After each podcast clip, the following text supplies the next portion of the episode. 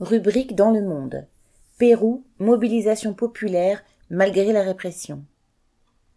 Dans un Pérou désormais en état de siège, des milliers de paysans ont décidé de le braver et se sont mis en marche pour manifester à Lima.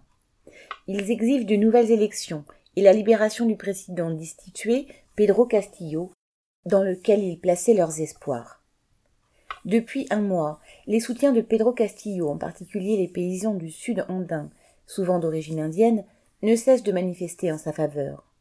Celle qui lui a succédé, Dina Boluarte, auparavant sa vice-présidente, n'a su leur répondre que par la répression policière, qui a déjà fait quarante-sept morts.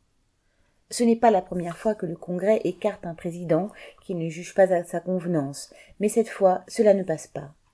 Pedro Castillo n'est pas un homme du sérail politicien. C'est un instituteur et un syndicaliste ayant joué un rôle dirigeant dans une grève d'enseignants. Contre toute attente, il avait été élu à la présidence de la République sur un programme promettant une réforme agraire et des mesures en faveur de l'éducation et de la santé pour tous, pour réduire les inégalités, comme la majorité de la population le voudrait.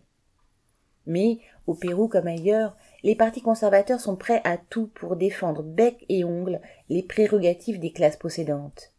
Quand Castillo a tenté de mettre en œuvre son programme, il s'est heurté à un congrès d'autant moins décidé à acquiescer qu'il y était en minorité, et que bien des parlementaires estiment, avec un mélange de préjugés de classe et de racisme, qu'un petit instituteur à moitié indien n'a rien à faire sur le siège de la présidence.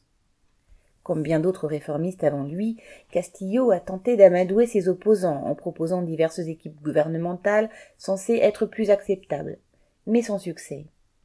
Aucune réforme n'a vu le jour, et, acculé, il a tenté de contourner le Congrès. Accusé de vouloir faire un contre-coup d'État, il n'a pas été suivi par son gouvernement, a été destitué et emprisonné.